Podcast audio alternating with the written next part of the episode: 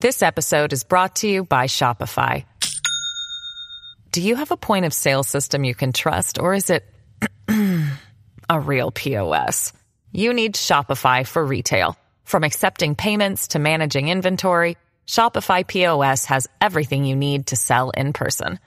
Go to shopify.com slash system, all lowercase, to take your retail business to the next level today. That's shopify.com slash system.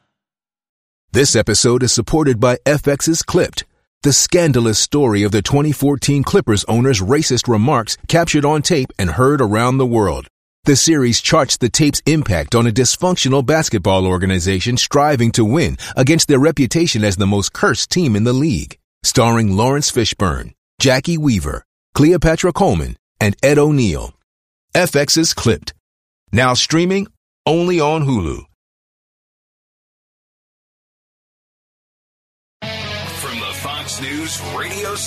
In Midtown Manhattan, it's the fastest growing radio talk show. Brian Kilmeade.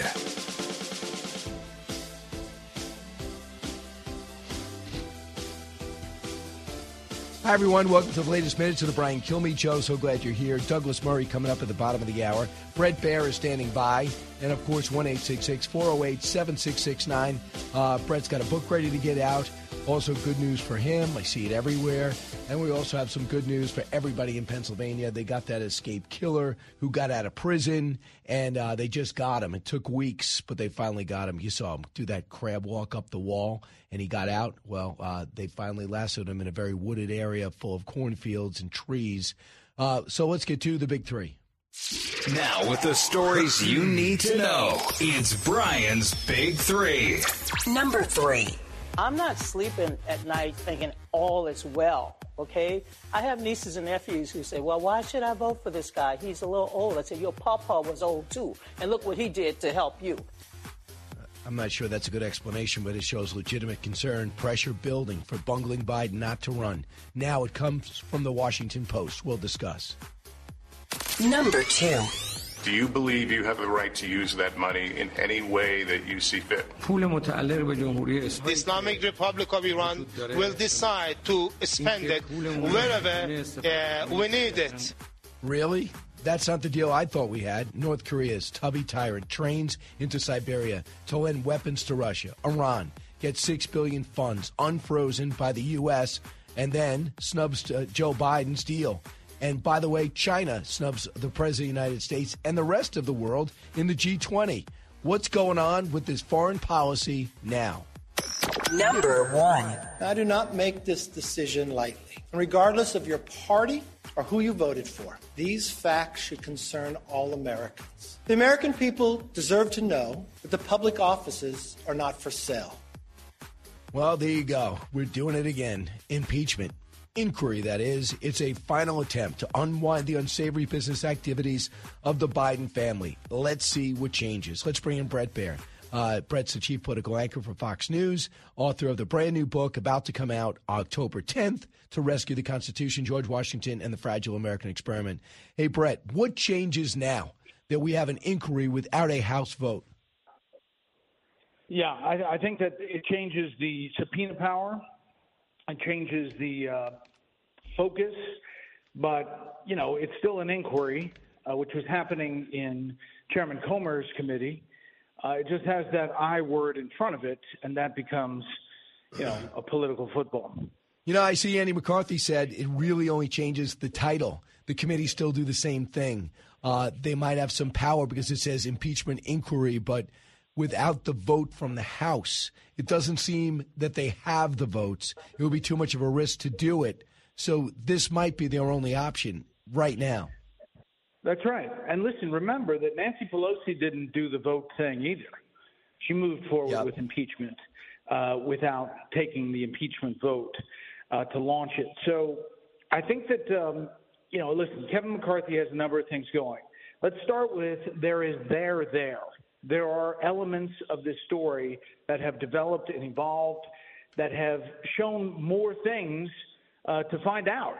And the money trail is not done. They're not done hunting. Number one. Number two, you have whistleblowers whose testimony seems to be holding up every time we get new information. Number three, though, is that it's also political in that, you know, Kevin McCarthy needs to get spending done, needs to get avoid a government shutdown if he can. Um, and this may mollify some of those folks who are pushing for that. So the White House responded. Ian Sams, cut seven. There is no evidence of wrongdoing by President Biden because President Biden didn't do anything wrong. And the purpose of what they're doing is a politically motivated, far right, extreme series of attacks on the president and his family that are not rooted in the truth. And like you said, uh, that's just not the case. And the president's That's already not. proved Listen, to be, yeah. Whatever you, you listen, you can get to the thing, find the criminality. What are you going to charge him with? Um, maybe it is obstruction of whistleblowers who are, you know, because of the or uh, government officials trying to investigate this. Maybe that's the road to go down. But you can't say there's nothing wrong. You don't put your your son who's at a Ukrainian business uh, being paid by Burisma on a private email to tell him what you're doing with Ukraine as vice president. You don't go to dinner and apparently just talk about the weather for an hour with Burisma officials. That's not. You can't say that that's not wrong. I hear you. So listen to this, Bret. You talk about wrong. A draft letter from Ian Sam, who you just heard from, two media outlets obtained by CNN. Quote, it's time for media to ramp up its scrutiny of House Republicans for opening up an impeachment inquiry. Covering impeachment is a process story. Republicans say X, but the White House says Y. It's a disservice to the American public who relies on an independent press to hold those in power accountable. He's calling out the press and giving them a call to action. Did you get that letter? I didn't, fortunately. I mean, our request for an interview is still pending, um, and it has been since candidate Biden won South Carolina in the primary. Um, really, every week we've asked. But listen, when you have David Ignatius of the Washington Post writing an op ed that is primary in the Washington Post saying President Biden should not run in 2024, huge it news. might not be the time to the press saying, you've got our back. Yeah, Dave Ignatius says you did a great thing, right guy at the right time, but you and Harris should step aside. You only have two months for a primary process to get underway, and that to me is noteworthy. The other thing that is noteworthy to me is this Iran deal on September 11th, when we know that they've played a positive role with Al Qaeda, even though it's Shia and Sunni. Uh, they came together in a hatred of us. So we're told uh, farcically that this $6 billion, which is there, held in South Korea, will be held in Qatar and only used for humanitarian purposes. That's part of the deal. Listen to the Iranian president. Cut 20. Do you believe you have the right to use that money in any way that you see fit? This money belongs to the Islamic Republic of Iran, and naturally, we will decide, the Islamic Republic of Iran will decide to, to spend it wherever uh, we need it. Oops. Uh, John Kirby was asked about this. Cut 21 we're going to get five people back. Five Americans that will be able to come home, be with their families where they belong, and get them out of that evil uh, Evin prison. Uh, that's the main goal here. And sometimes when you when you when you're going for that, and Americans need to know that we're going to continue to look out for them over there. But here, but here's a direct response to what the Iranian president said. Cut 22. I want to go back on you know what Matt Miller at the State Department said. It's not just six billion dollars that uh, Iranians are just going to be able to write checks to whenever they want. Matt was right. They can only use this money for humanitarian purposes, and we will have the ability to stop transactions if we don't think they're going in the right direction. Well, the president so of Iran doesn't think that. You just heard him. He said we'll use that money however we want. Yeah, he's wrong. I mean, I don't know how else to put it. He's just uh, wrong. That's well, not the way the deal was how, structured. How can you do this deal when they fundamentally don't dis- don't agree? Who's going to win? The Iran president or the NSC spokesperson? Who who's going to be the person that makes the decision on the money? Great point. Qatar. Qatar's got the account. And Qatar has a loyalty to Iran. I mean, it's um, I agree with you. It's it's there's it's fishy. It is great mm-hmm. always to get Americans out of horrible situations and to get Americans home. But, you know, we as a country have never uh, or tried to not publicly uh, pay ransom for people. uh, because it encourages more activity like that. No kidding. Uh, Bret, have you picked your panel yet? I am in the process of picking the panel. I've got some moving pieces, but I guarantee you it will be fair, balanced, and unafraid. Do you just get in there and they give put headshots on your desk, and you just take a look and you imagine them with you? Believe it or not, I choose them a month in advance. Oh yeah, and sometimes they have other things that are going on. Gotcha. Uh, I'm excited about your book. I'm excited about it. Yeah, October 10th. Um, I was just down at Mount Vernon uh, taping some stuff for an hour special that we'll do, and um, it's really fun. I think that this book uh, about the founding and the forming of our country is really important at this time, and um, hopefully it's readable like like the other ones. I, I uh, to to the rescue, uh, uh, to rescue the Constitution, George Washington and the fragile American experiment. Go get him, Bret. Thanks so much. Thanks. Back in a moment. Coming to you on a need to know basis because, man, do you need to know. It's Brian Kilmeade. This episode is brought to you by Shopify. Do you have a point of sale system you can trust, or is it a real POS? You need Shopify for retail. From accepting payments to managing inventory, Shopify POS has everything you need to sell in person. Go to shopify.com slash system, all lowercase, to take your retail business to the next level today. That's shopify.com slash system. Out of the gates and ready to go. Hey, it's Hutton Withrow. Hot Mike is here on the Outkick Network. We've got your afternoon covered with the latest sports discussion, and it's available wherever you find your audio. Daily analysis and news. He is hot. I am Mike. Actually, my name is Chad. His name is Jonathan, but you get the picture. We're going to bring it every single day. Whatever you want to call us, we'll respond to. We just want you to respond to what we're dishing out every day. And while you're here, we hope you subscribe to the podcast, like, subscribe, and share.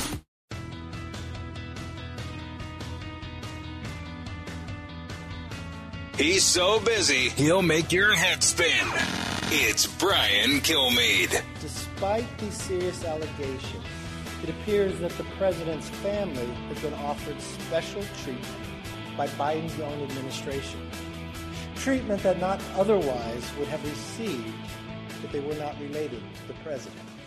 These are allegations of abuse of power, obstruction, and corruption, and they warrant further investigation by the House of Representatives. That's why today I am directing our House committee to open a formal impeachment inquiry into President Joe Biden. This logical next step will give our committees the full power to gather all the facts and answers for the American hmm. public. So, every Democrat's upset by this, but just think about this. Let's talk about some of the evidence that he's discussing. All right. First, he told us it's not my son's laptop. It's classic Russian disinformation. When Donald Trump put Rudy Giuliani to go through Ukraine, don't think it was a wise move because it looks like he's investigating a political opponent. I don't want to go through that again, but there was some legitimate issues about him firing the prosecutor, about some investments, about uh, what was Hunter doing on the board he knew nothing about. Does he speak Ukrainian? First off, a timeline of events. Remember, the big guy labeled an unspe- unspecified Chinese deal. We're told by James Gilliar, as well as Tony Bobulinski, that the big guy, 10% of the big guy, is Joe Biden. The whistleblowers that came forward. Gary Shapley talked about how they were not they were told not to investigate the president's family. Uh, the Justice Department was tipped off before they could go into a garage that had additional information as they tried to find out about taxes and money earned. Tony Bobulinski came forward even before the election. What about Hunter's WhatsApp message, 2017? Quote, I am sitting here with my father. I'm trying to think who his father is. Oh, that's right, Joe Biden. And we should, would like to understand why the commitment made has not been fulfilled. He is yelling in words in a WhatsApp message to a executive in the energy company in China who's affiliated with the government. What are you doing? You're Vice President of the United States. Are you sitting next to your son? So what Shapley said, they wanted to geolocate the president and find vice president, find out if he was there. They told him, don't do it. What about the shocking voicemail? Joe to Hunter after the New York Times article. Hey, pal, it's dad. It's Wednesday. If you get a chance, just give me a call. Nothing urgent. I just wanted to talk to you about that article released online. It's going to be printed today at the Times. It was good. I think you're in the clear. And anyway, if you get a chance, give me a call. This is why 60% of the public, according to a CNN poll, believes that Joe was, was doing business with Hunter. And 42% think it's illegal. This is a CNN poll.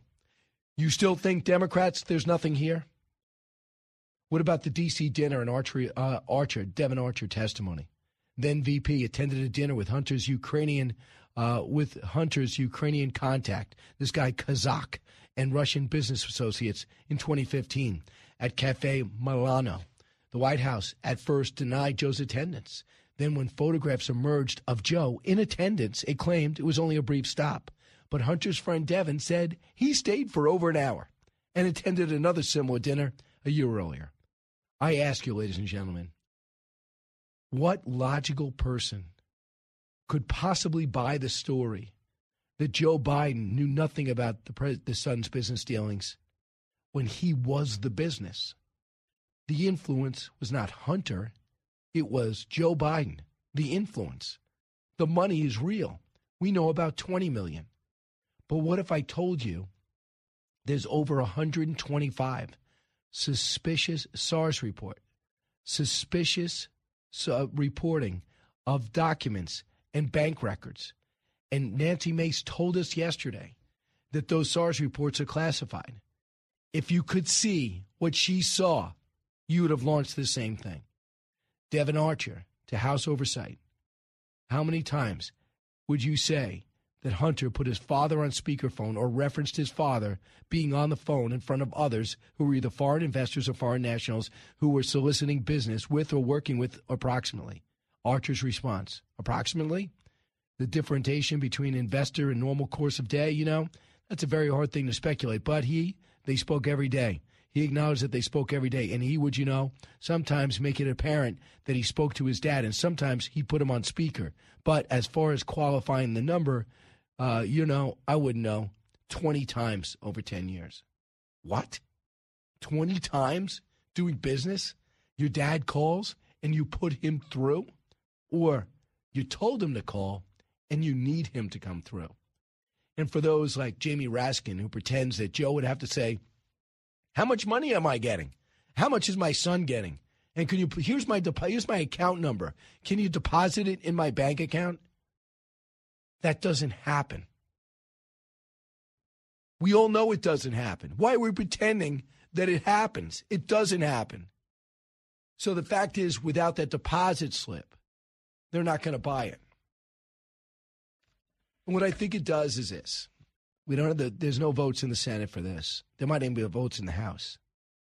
But if a guy gets elected because of his honesty and integrity to return to normalcy, and we see how chaotic the world is right now, and we see out of touch the president is right now. And then we find out that he was never on the up and up. Don't you think the voters who didn't know that in 2020 deserve to know it all in 2024? And then you make your choice. I don't care who the Republican is. You should know who you're picking. It didn't stop the Democrats from slamming the inquiry, cut nine. There is zero evidence of any malfeasance on the part of President Joe Biden. There's been no evidence. And so they're using this word inquiry. There is no direct evidence, and they would be going forward with an impeachment inquiry based on lies. I think the impeachment inquiry is absurd. The American people want us to do something that will make their lives better, not go off on these chases and uh, witch hunts. MAGA Republicans have launched an illegitimate impeachment inquiry that is a kangaroo court fishing expedition, and conspiracy theater rolled into one. Oh my God, really? Oh my gosh, you know, oh, it's devastating. Ooh, don't do it. Please don't do it. That was Senator Fetterman. I guess he put on 100 pounds and has a small mustache now. And I, you know, he was kidding around, showed sarcasm. Maybe he's back to normal, that he hasn't been normal in about a year. I hope for himself. And he says, I know the president's totally innocent. I don't think anybody, when they go into the cloakroom or go over to Starbucks, look at each other and say, Yeah, the president had nothing to do with that. Moscow mayor, Kazakhstan, China Energy Company, flying to Mexico to meet Carlos Slim and with the vice president, Chad, I guess Air Force Two. I'm going to ask Douglas Murray the big picture, also about our foreign policy. North Korean's leader goes over to Russia. Man, so much going on. So glad you're here. Don't forget, I'll take your calls 1 408 7669.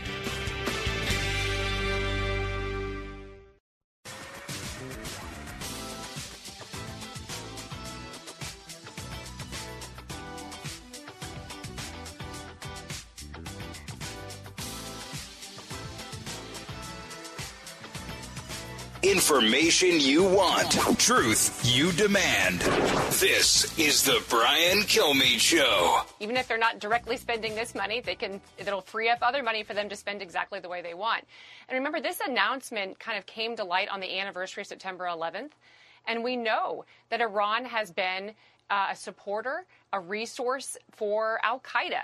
So there's salt in the wound here as well. And we know that Iran is still the world's most active sponsor of terrorism, and this is not a latent threat. This is an active mm-hmm. threat. Iran has seized five tankers just in the last couple of years. They're harassing ships to the point where the United States has recently, in the last few weeks, sent a warship, some fighter jets in the region to protect commercial shipping around Iran. Yeah. So Iran continues to be a direct threat to American interests. Yep. And that's why we gave them $6 billion.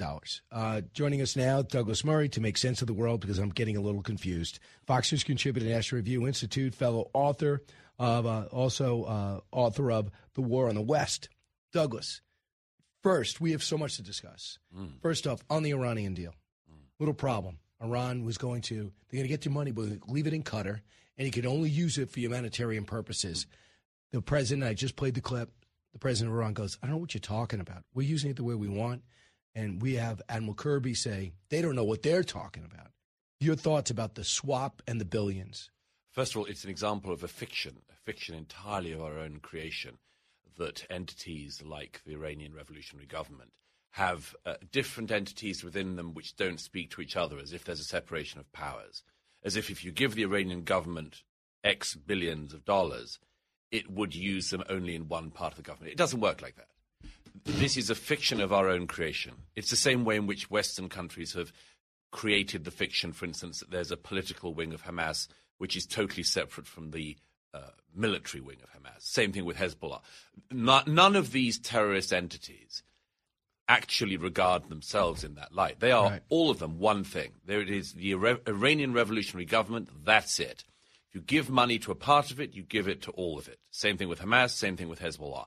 I still am baffled after all these years by the fact that more people in America and the wider West don't just push back every time you hear an official talking about these things as if they are these sort of carefully segregated separation of powers entities.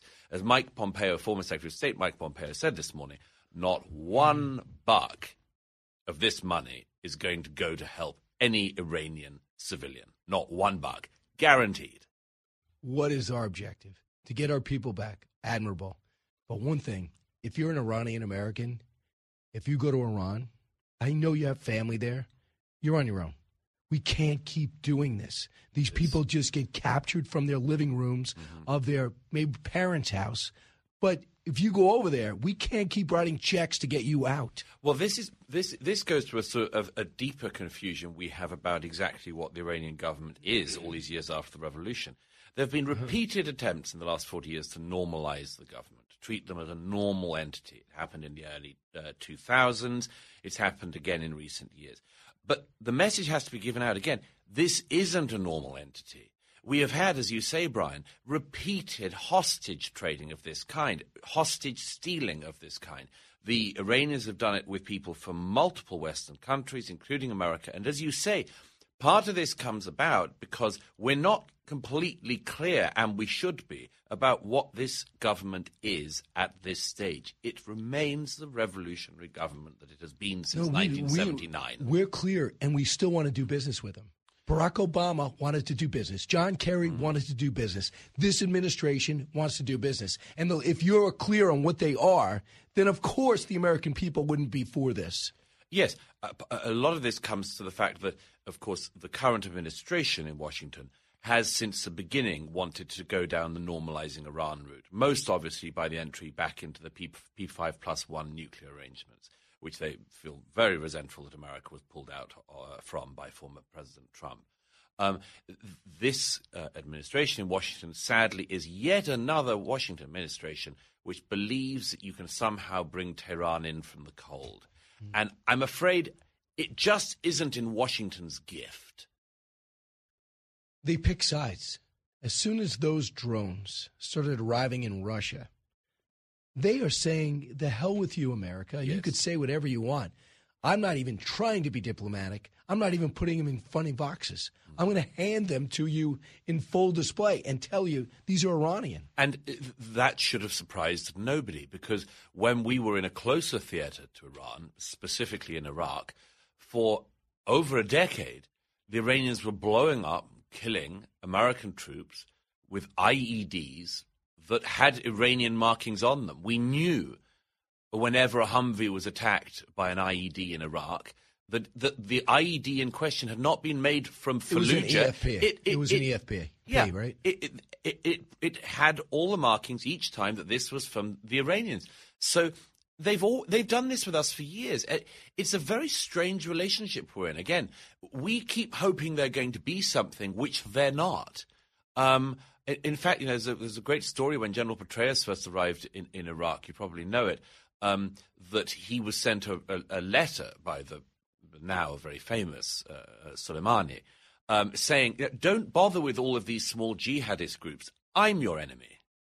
I, the, the representative of the Iranian government, I'm your enemy. Yeah. Now, they do that all the time. It's only us who says, oh, maybe sh- shucks, maybe they don't mean it.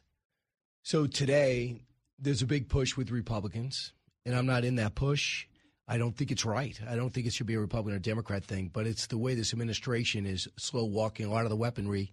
They first refuse and then think about and then eventually deliver, which has people who want to see Ukraine be successful uh, pulling out their hair.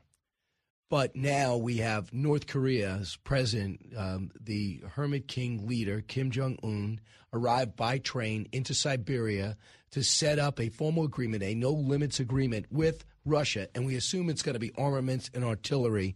You told me you were in North Korea. Mm. You witnessed their military parade. Yes. What do they have to offer? I think I'm one of the very few Westerners who's actually managed to see a military parade and got out. in Pyongyang and get out. Um, I, I actually managed to survey a lot of their military kit. Uh, my estimate, uh, I sort of passed through much more expert friends afterwards, is that the with all of their kit, the North Koreans could do an awful lot of damage to Seoul, but they'd be wiped out by the time that was halfway through. So I don't believe that the North Koreans are a, well equipped uh, military by any means. I can tell you, I've, I've, I've smelt the belching black smoke of their old Soviet tanks as they stagger down the highways of Pyongyang to show off what to the citizenry. This? Uh, this was uh, eight years ago now. Okay. And uh, I, I know that they haven't been able to get much kit, if any, since then. They're, they've always been reliant on, they were reliant back in the day on the Soviets. They were always the embarrassing younger brother. The North Koreans were always the young, embarrassing younger brother of the Russians, the Soviets, and the Chinese. Uh, that relationship is a very strange one. It's, a, it's always been like a weird family dynamic. Sometimes the younger son is a sort of embarrassment. Sometimes they sort of bring him into the family table. I have to say, I do not see the arrival of Kim Jong un in Siberia as a sign that the Russian war effort is going well. This is like calling on the weediest, least capable person you know to join you in a prize fight. Uh, it is not a sign of Russian strength. The, the North Koreans do not, so far as I think any intelligence agency knows, have the capability to create anything much more than some very low grade uh, nuclear weaponry that doesn't work very well, of a kind that the Russians don't need. I mean, Vladimir Putin doesn't need the stuff that Kim Jong un is so desperate to be able to make deliverable uh, as nuclear weapons. And what else exactly is it that they can give him? I, I, I, I'm baffled by this. I'm certainly not. I'm certainly not scared by it. So we we see the Ukrainians have taken 50% back of the land that was taken from them in the initial invasion uh, now over a year ago. And they are making some progress on their counterinsurgency, which I imagine could slow down, but they will not stop this winter. They made a mistake. They admit Yes. it, letting them dig in. That's but right. the Russians are telling Ukrainians that we are getting beat on the front line, but we're told we can't retreat because we'll get shot by other Russians. Uh, well, that's been the case. That's that's always the Russian way of war. Uh, that was how they operated in World War One. It's how they operated in World War Two. It's how they're operating in Ukraine. Uh, uh, uh, Russia's strategic advantage has always been manpower. Uh, um, it, it can simply, uh, does simply regard human life as being very cheap, uh, uh, other than the lives of the elite of the uh, of the government, of course. Um, it regards the, its men as being extremely dispensable, and it doesn't mind if now, as in World War II, uh, people have to climb over the bodies of their comrades to try to get hold of a single working rifle. That's that, that, that, that- they don't have uh, the regard that we have in America, for instance, for every single troop. That just isn't isn't a part of the Russian thinking. So uh, I'm not at all surprised about that. I've heard that firsthand from uh, uh, people I've spoken to in Ukraine who say that they've they've seen the way in which uh, just phalanxes of, of of men are sent at the lines in order that they can work out where the Ukrainians are firing from, and then the offensive begins. So after after they've seen a bunch of the Russian men mown down, then they work out where the firing positions are, and then they get going. No, no, no other. I mean, no, no, no army in the West would behave like this, but the Russians Right. do, and it's not surprising. And, but it is true that the Ukrainians are, are at a slightly perilous point here. The the, the, uh, the advance has been going very, very slowly. Uh, speaking to a friend last no week, who just cover. got back from there. There's a problem with the air cover, the, and the Ukrainians are very aware that if they don't make more progress fast, not only do they get into the winter, they get into a potentially altering political, international political landscape, which slowly starts to atrophy in support, and that's that's their biggest worry. And it should be. You It know, should be. Yeah, it should be because these are huge checks we're writing. Yep. And the fact is, there's no strategy, and we have a we have an administration who feels n- no compunction to explain to the American people to get out a map and let them know what is at stake and what happened before and what the ultimate goal is. The Biden administration is close to approving the shipment of longer range missiles packed with cluster bombs to Ukraine. Typical. They're close to considering. Yeah. Today, announced we should have pilots trained by December. We have yet to deliver an Abrams tank. So people are upset by the price. I get it. But what I'm upset by the slow walking, slow approval, lack of coordination among the administration, which is hurting a mission which I think is necessary for American security. Are you? Um, the best defense that anyone can make of the Biden administration is that it is very delicately trying to avoid whatever a tripwire might be.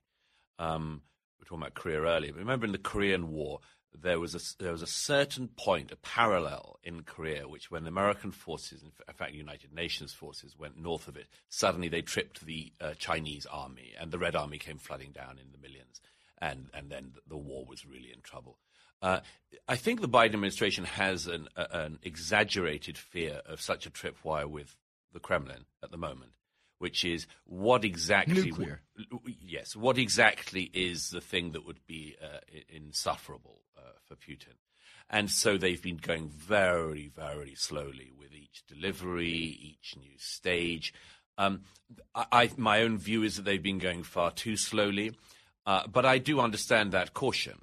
I mean, if you'd have said at the beginning of the conflict, and there are some sort of hawks who, who, who wanted this, was give the Ukrainians everything they want from the get go, I think that would have been unwise uh, politically.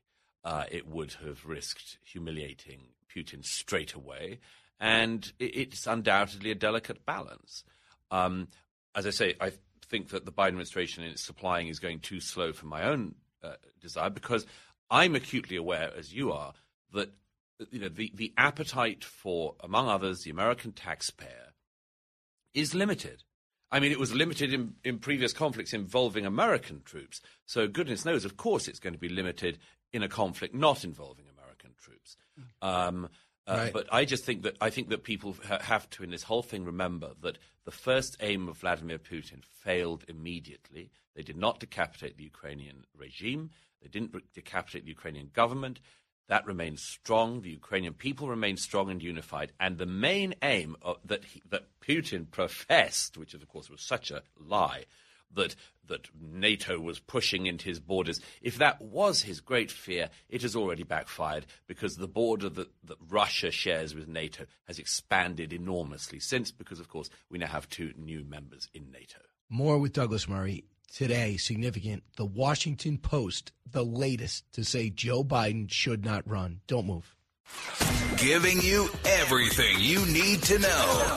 You're with Brian Kilmeade.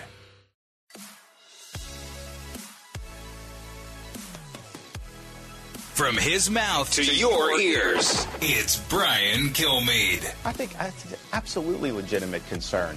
You know, presidency is not a job for someone that's 80 years old, and there's nothing, you know, wrong with being 80. Obviously, I'm the governor of Florida. I know a lot of people who are elderly. They're great people, but you're talking about a job where you need to give it 100%. You need, you need an energetic president. And I think that if the founders could, could kind of look at this again, I do think they probably would have put an age limit uh, on some of these offices. So that was Governor DeSantis essentially saying Joe Biden's too old, but so is Donald Trump, Douglas Murray.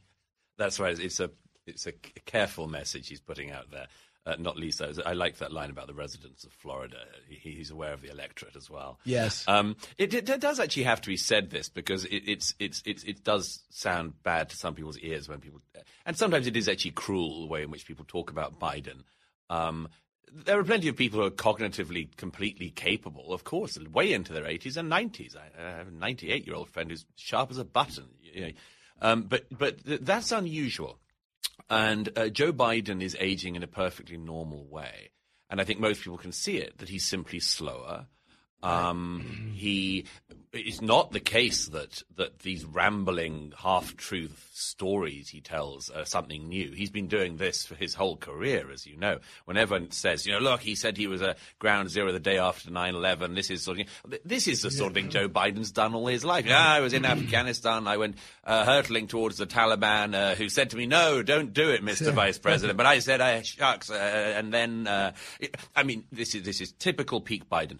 But uh, I think everyone can see, and it's obvious at every summit that he's just not operating at full whack. And we need him to. And we need him to. There- but there is a danger, just very quickly, there is a danger that Republicans over uh, over uh, talk this. I think that Donald Trump did this before the 2020 election. You remember Trump said, you know, Joe, he's not he's not there, he's not with us anymore. It was a funny and cruel line. But then when Biden turned up to the debate, he did okay. I mean, he he didn't Yeah. do great, and unfortunately, Trump didn't allow him to Lied speak, so he just didn't, you know, get a chance to just show how, how rambling he can be. But Good point. that there is a risk that Republicans overtalk this, and all it then requires is for Biden to stand on stage and like do one sentence okay, and and all the New York Times and Washington Post would be clapping like seals. The Washington Post, Dave Ignatius said, Hey, you did a great job. Step aside. Kamala Harris, whatever you think of her, she's got talent, but the American people and Democratic Party won't rally around her.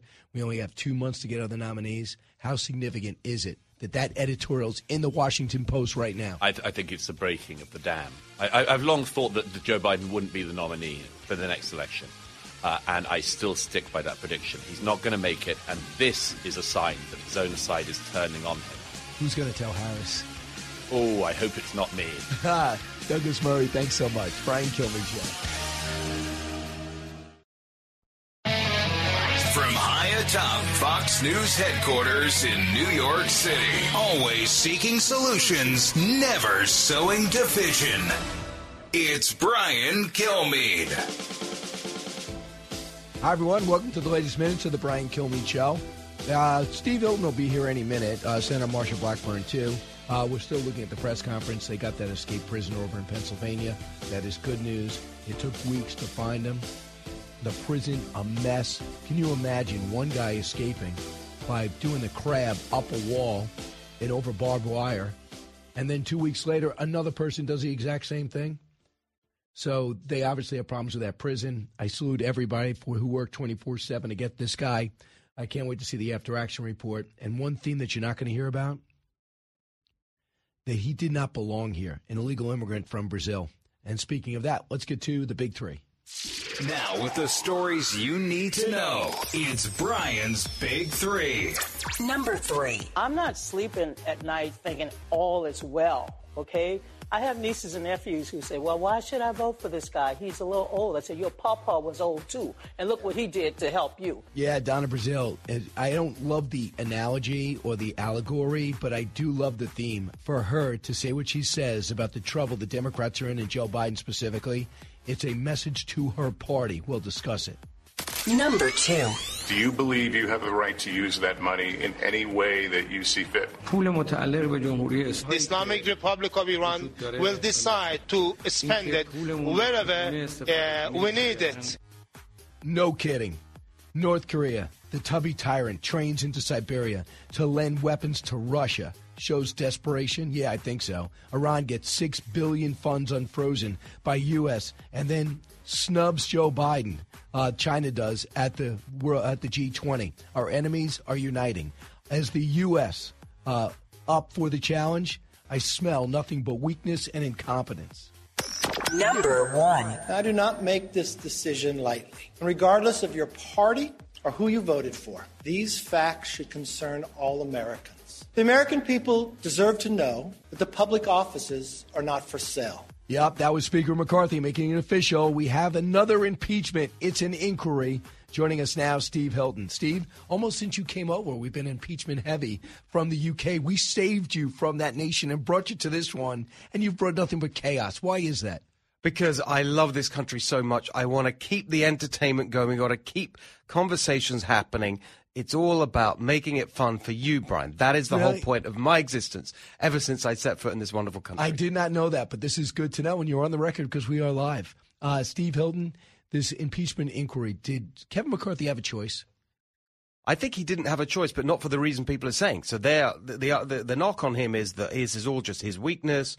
His party uh, insisted on it, shows that he's not a leader. I think it's exactly the opposite. The reason he had to do it was because of the facts that have already been uncovered yes. by the investigation that's already been going on. When you see this catalogue of absolute corrupt behavior, these bank accounts, all these family members enriching themselves, the aliases, the email aliases well, while he's vice president, this is clearly an episode of corruption that's been going on for years.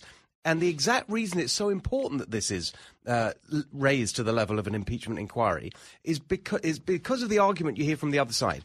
So they say all the time, they don't even bother denying now that there was influence peddling. They, everyone admits that. But what they say is look at the phrase there was no wrongdoing.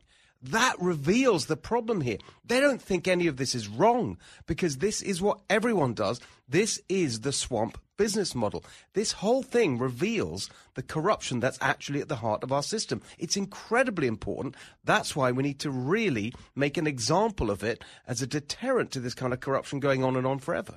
Yeah, I'm not sure what changes with the inquiry as opposed to the impeachment that gets voted on and ultimately would stop in the Senate, you imagine, because most of the Republican senators aren't for this.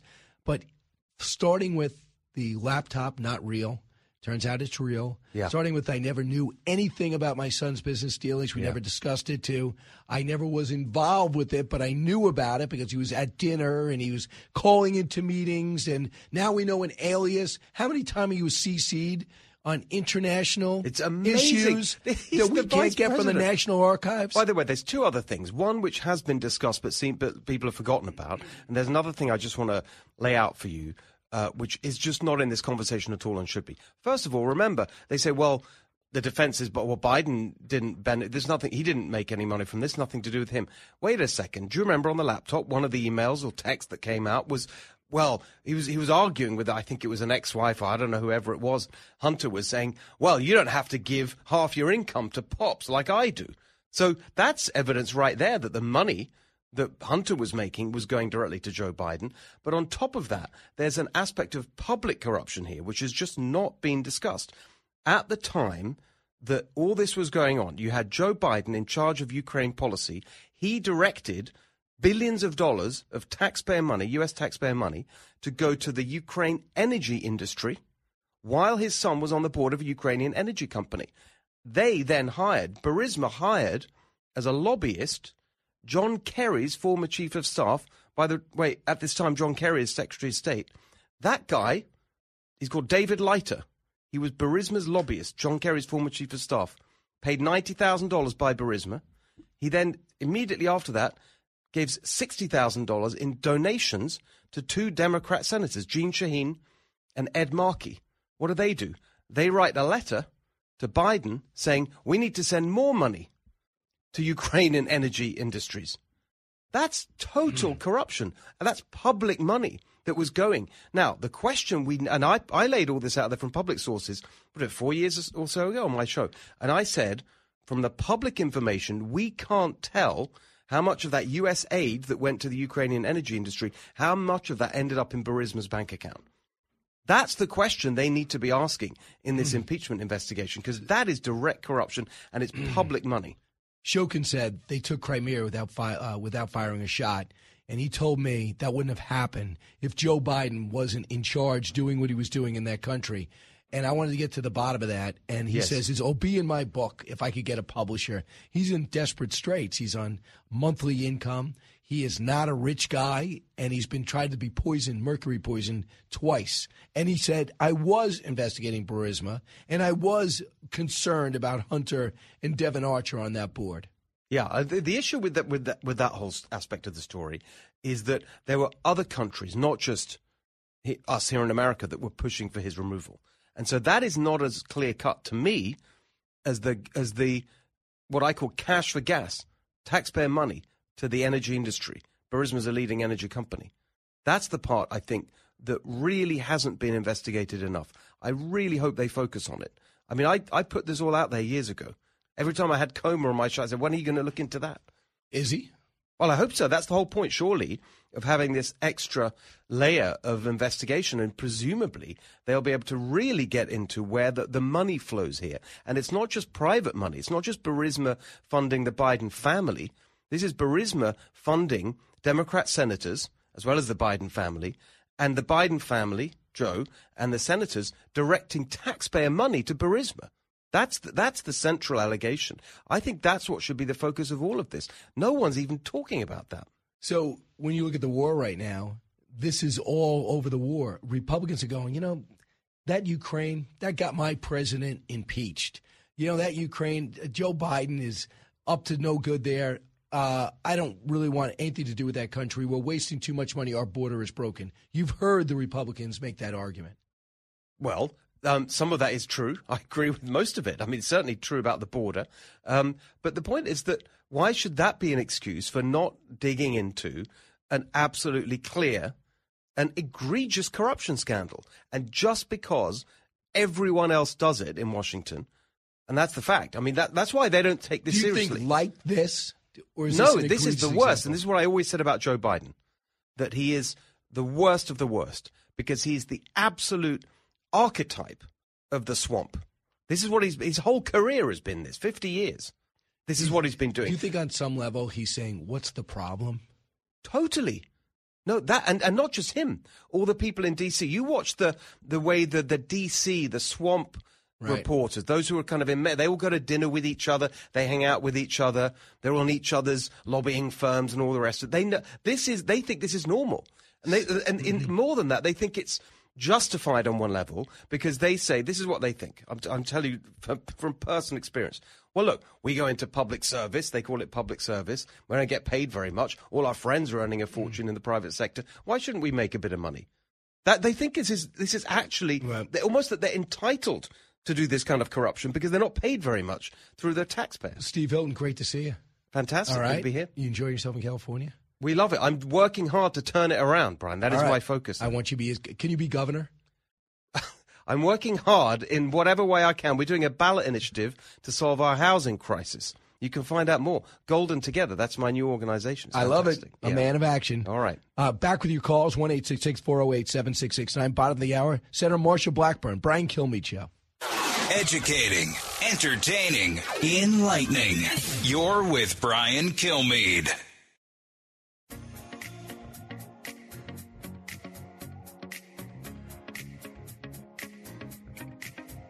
A talk show that's real This is the Brian Kilmeade Show. Politics of impeachment in, in the major cases, you can always find you know a precedent for what, what you're looking for.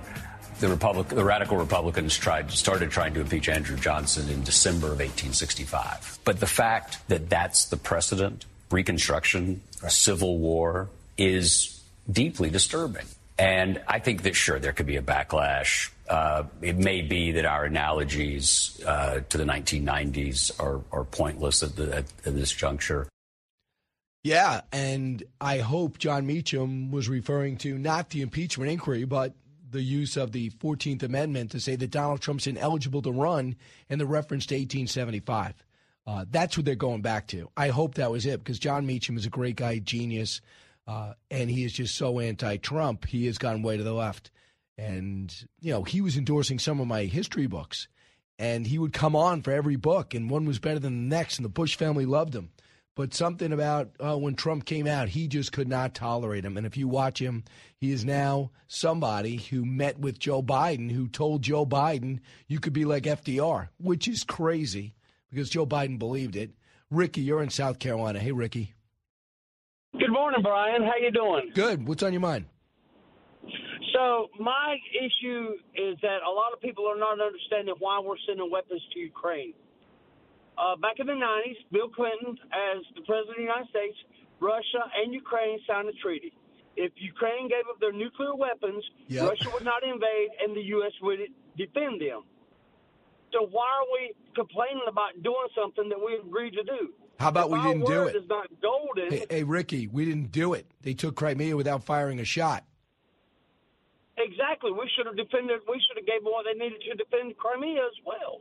We were dealing with Yeltsin back then, too. Yeltsin, we thought, was trying to make efforts to a degree to bring some type of free market to Russia. And then comes Vladimir Putin, and he's bitter towards the collapse and Gorbachev and everything else. So we got a totally different regime after that. But you're right. We, we told them to trust us. They gave us up their nuclear weapons, and look what they got in return. They have taken back 50% of their country that they had lost after the initial invasion, and I hope they could take back more. But Russia just going to put call up another 400,000 reluctant citizens to go into this den of hell, and they will do some damage on the Ukrainians. And I just hope the West doesn't break because a defeat of Russia is a defeat of China. Ricky, thanks so much. I appreciate it. Uh, and that, and that's really, uh, to me, J.D. Vance, who I like, is so vehemently against the war. We have other problems. We shouldn't be involved. And because of that, China and Russia are closer together, and Russia and North Korea are closer together, and Russia and Iran are closer together. Yeah. But because they tried to take out a country, we should not defend an ally because we don't want Russia together to get together with other enemies of ours. Does anyone remember World War One and World War Two? If we don't stop the invading power, they take Europe. If we we saved the day both times, does anyone want to see a map?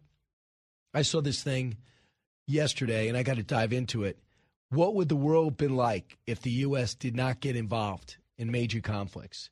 It would not be pretty, and we would not be free, in my mind.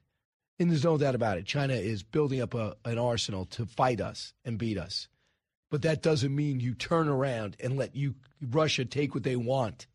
Because you decided to collapse our border, it doesn't mean you can't let the Ukrainians have weapons to win a war they wanted no part of.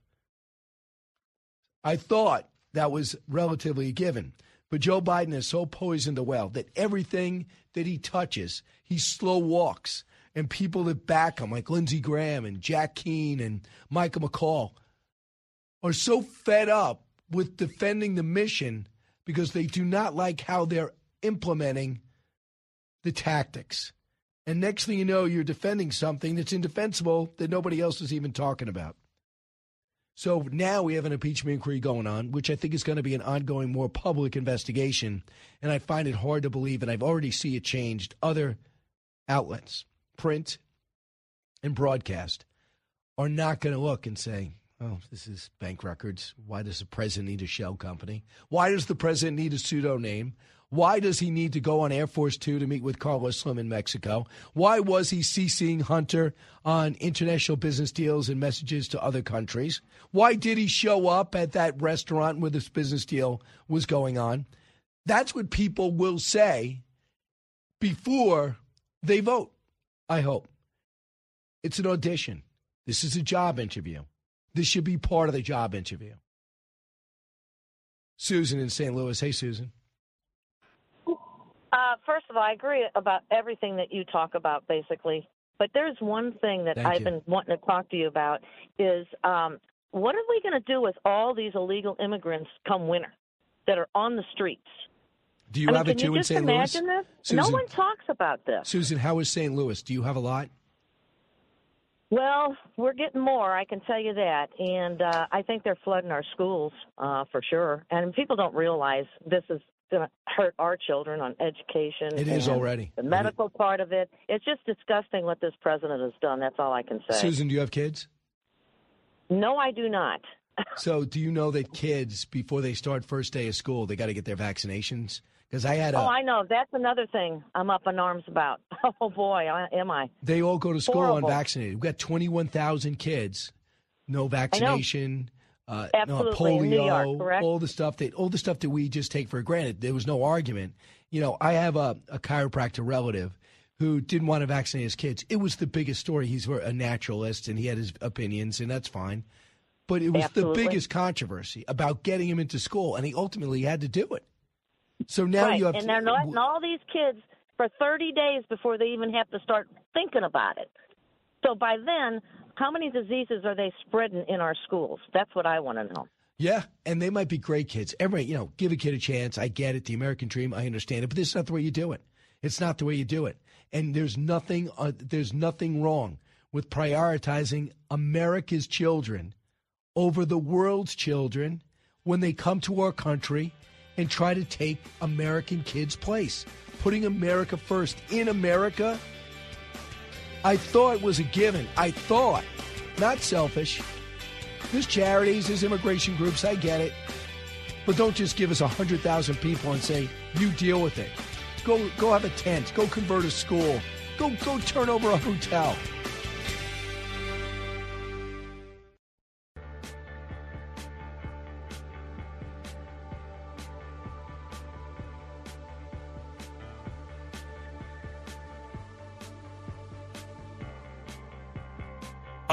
Radio show like no other.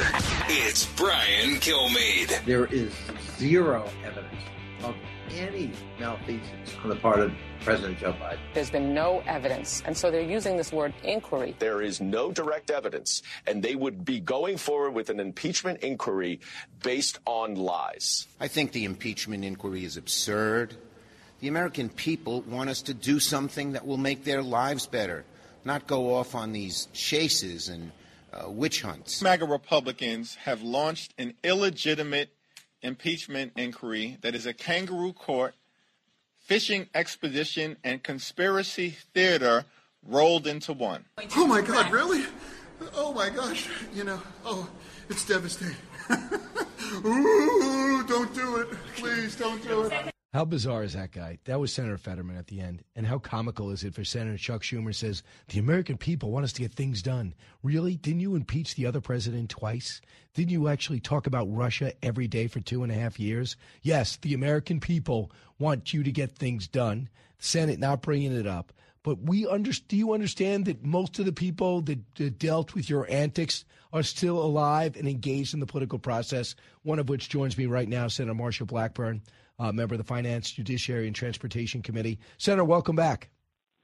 I'm delighted to join you. Thanks so much for having me on. So, Senator, first off, I know the Senate is not all in on the impeachment inquiry, and it's just an inquiry. There's no vote in the House. But are you? Uh, do you find it not passing the laugh test when Hakeem Jeffries and Chuck Schumer says the American people want us to get things done?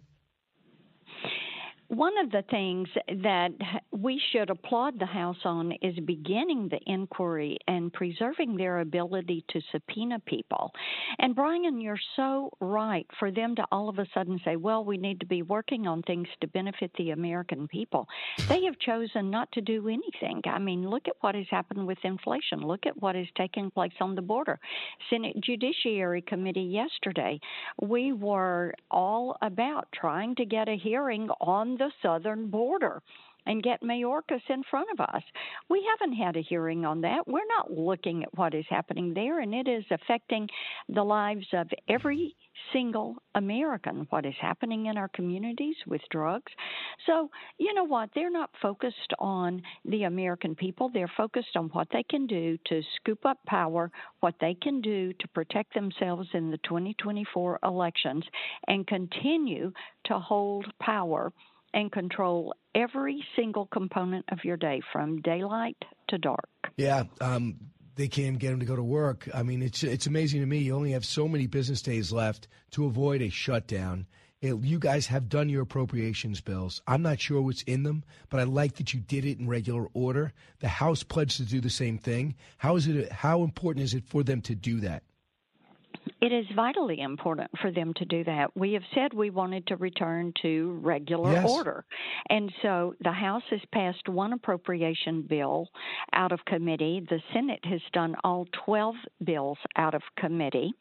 But of course, the process has to begin in the House. That is why you're going to see the Senate take the one bill that they have passed and put three of our appropriation bills our Milcon VA, uh, agriculture and transportation housing on that one bill and send it back over to the House for them to take action. They need to be taking up what is going to happen with the CR continuing to fund the government and keep it open. The only person pushing for a government shutdown is Chuck Schumer, and he really wants a government shutdown Why? because he thinks it helps him politically, and he can blame Republicans for it. Uh, right now in the House, as you know, it's a little bit unwieldy, but for the most part, Kevin McCarthy's got his hands full. He used to work there. Yes. Uh, in particular, some people said he had no choice but to do this inquiry. I think James Comer's done a real good job.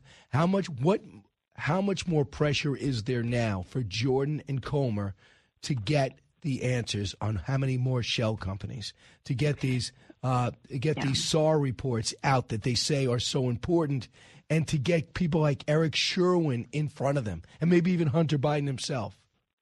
Yes, and it is important, and that's why preserving that subpoena power and calling for that impeachment inquiry, beginning that process, continuing to gather information, tying down the last threads of some of these bank accounts. And Brian, as you know, they've got the money trail. They need to tie it back to the actions to see if indeed there was involvement from the vice president for specific actions. If uh, how were these payments from China, Ukraine, uh, Russia? tied into Biden Incorporated and the president. So, getting that subpoena power where they can pull additional documents, emails, banking records, and make these reports public, it is going to be imperative that they do that and that they answer this question and can say, here is concrete evidence, here is an action that was taken, a phone call made, an email instruction on talking points, and here is the payment that followed. So you guys have uh, done all eleven. You put the bills together on all eleven spending. Has there been the has have there been the cuts that were necessary to stop us with our one trillion dollar deficit? Any cuts that you know of? There have been some reductions. Uh, there, it's not enough to satisfy me. you know, and I have filed my spending cut amendments for 1%, which is a penny on a dollar, 2%, 2 cents out of a dollar, and 5%, which is 5 cents out of a dollar on the spending. I think that we should have every single agency make these reductions every year.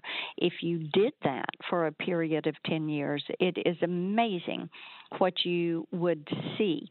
The other thing that I think is important Brian, and this would be an action for 2025, is to and we're going to have a Republican president. That Republican president needs to have somebody, whether it's the VP or someone else, that goes through and looks at how you reshape these federal departments and agencies so that you're using technology, you're removing ghost employees, you're getting rid of positions that have outlived their usefulness right. and no longer have a stated purpose. That essence of government reform would be a tremendous savings to the American taxpayer. When you saw the president overseas looking at 9 11 in Alaska, when you see him refusing to say that China is an adversary, I know there's tactics and there's diplomacy, but do you think he believes it? Does he does he believe that China is not doing everything possible to hurt us on a daily basis, preparing to fight us down the line and take Taiwan despite our alliance with them? It is amazing to me that he could, on a daily basis, uh, see what is happening and not realize China is an adversary. They are not a competitor, and they have not been. And his timidness in dealing with China has been such a source of frustration.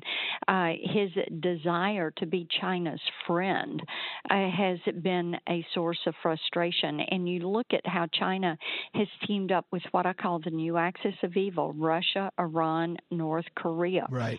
Those four countries do not wish us well, and they are taking steps to make preparation for expanding their territories, for overrunning other countries. You look at what they're doing to Taiwan and the island nations in the Indo Pacific. You look at Russia and what they're doing to Ukraine. You look at how willing North Korea. North Korea is over meeting in Russia with Putin right now. And then you look at Iran, who has entered into an agreement with Russia to manufacture drones in Russia and they're using those to fight Ukrainians. Uh, China is, of course, the banker on a lot of this. And Brian, you have to say what, uh, where, yeah. what are you looking at? What is important to you in either military strength or diplomacy that would cause you to not realize these people do not wish you well. They are adversaries. They are trying to take you down. They are trying to diminish you without ever firing a single shot at you. So let's talk about what you did yesterday. Probably really cool. The Senate, you, you, the Senate had a hearing uh, from the in front of the Commerce Committee about AI. You brought over some pretty important people to educate us on something very few know a lot about. What did you take away?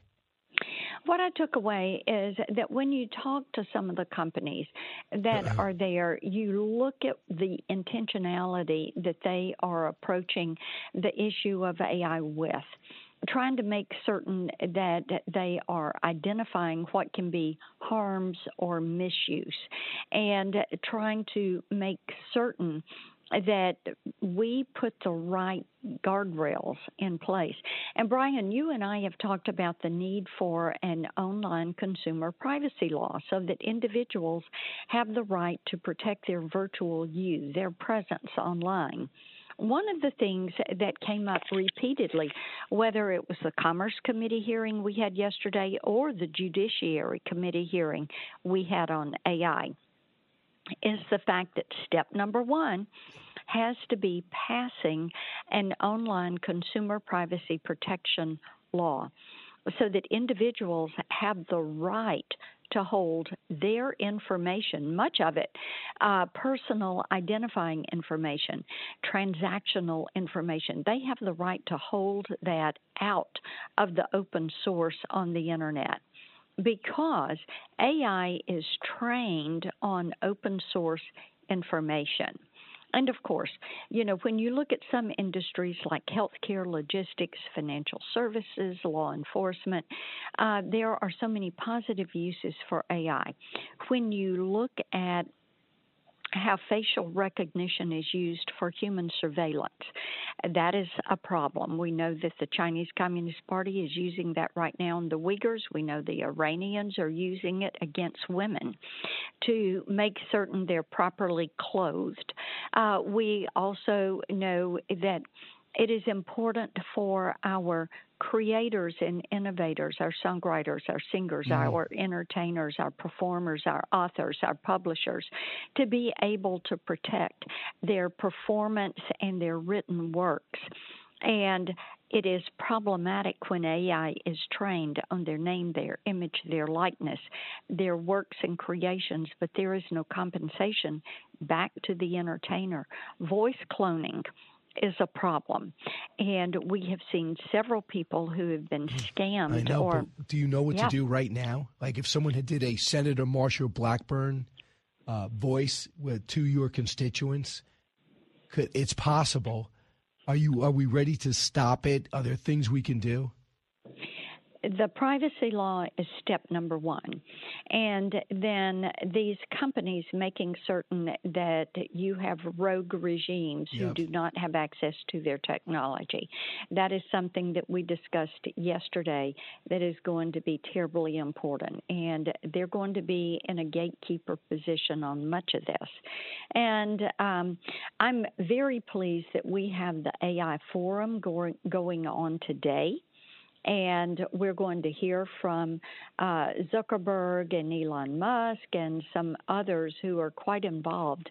Uh, we actually have a panel of about 20 that are going to be involved yeah. in this.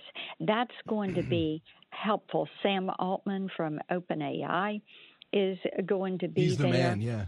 Yeah, Bill Gates will be there. Uh, Jensen Huang from NVIDIA will be there. These are all people we need to hear from to know what they're thinking. Right. And yeah. And you, and you got and you got to get them in from the private sector to start helping you out, yes. don't you think? Right. Right. Uh, thanks so much, Senator Marsha Blackburn. Appreciate it. You got it. Back in a moment. Honest commentary, unique opinions, no agenda. It's Brian Kilmeade. The more you listen, the more you'll know. It's Brian Kilmeade. They're doing it because the extreme far right members of that caucus are demanding it of Speaker McCarthy. This isn't based on anything substantive. It's based on the fact that he is being attacked from his right and he's throwing them red meat. It shows how illegitimate this inquiry really is. And, and it, it gets to something deeper. This is yet another example of trampling on the norms and the Constitution and, and the stability of our democracy. The Constitution sets a standard for impeachment. And not only have they not met it, they haven't found any evidence at all to proceed to this. So that is Ian Sams, whose job it is to be a spokesperson to push back on the investigation uh, for into Joe Biden. But it's an inquiry. We're not having an impeachment vote. Even if it was a full blown impeachment, both sides posed their side. But what they're doing is, on the fly, investigating the work of Joe Biden dating back in the 2000s and the role Hunter had. And it is complex, but it's out there. You could say, and I'd appreciate it if someone said, you know, I saw Hunter doing deals with Burisma and being on his board. And I saw the energy deal with the Chinese company affiliated with the government. And I saw him with Kazakhstan. I saw him with the mayor's wife. And I saw him in 2015 with his father there. And I saw all this stuff. And I saw the shell accounts. And then I saw the SARS uh, warnings, 125 of them. And I don't think it's a big deal. Okay, fine. But you know who is? The voter. Other people, 60%, when asked, do you believe that Joe Biden was doing business with his son? Yes. 41%. Was it illegal? Yes. CNN poll. It's getting through, no matter what Ian Sam says. Brian, WTBO in Orlando. Hey, Brian. Hey, good morning, Brian. Uh, What's on your thank mind? You, thank you first for your, your approach here. I love when we disagree because you always bring a, an argument that makes me have more information and ability to understand the other side. So thank you on that. No but problem. regarding the, the impeachment inquiry, I, I can't quite get myself comfortable because it's all stuff that's so old, and it's not stuff that that took place during his present term. Now, it the anybody who's being intellectually honest has to accept that the Biden family is dirty, and maybe this will just bring that fact to more people's eyes and attention. And you voted for and, him, though, right? You know, they could do. Did oh, you- hell, hell, heck no, Oh, no, okay. no, no, no, no. I am not a Biden fan at all. Uh, I just, I'm just try to be intellectually fair, uh, and and maybe this will will bring that dirtiness to light. And if people want to dismiss it because oh, all politicians are dirty or politics are dirty, you know, to each their own. Whatever lets them sleep at night. But I, I just haven't. I can't get comfortable with the impeachment inquiry because it's not anything he's done as president. Can you help me with that? Yeah, a couple of things. Uh, number one, 2024 matters because he's running. Number two, the you know what he said on the stage, and you know I know had nothing to do with it. 51 intel agents said it's not my son's laptop. You really? Are you kidding me? Now, in retrospect, isn't it farcical or how easy he lied? Number two, uh, number three is foreign policy. Why is he letting China get away with certain things? What is really going on in Ukraine? Could this thing have been prevented?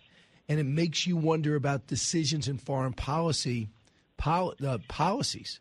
And then when you see that Hunter is interacting with Antony Blinken, the Secretary of State, he had a lesser position back then, and Jake Sullivan. And I'm wondering, what are all these guys doing? Why are you with the crackhead addicted to hookers doing international business deals? Why is he going to the White House meeting with you? I'm sure it's not for drugs. But it was brought up yesterday. Hey, it happened before he was president. I get it. Brian Kilmeade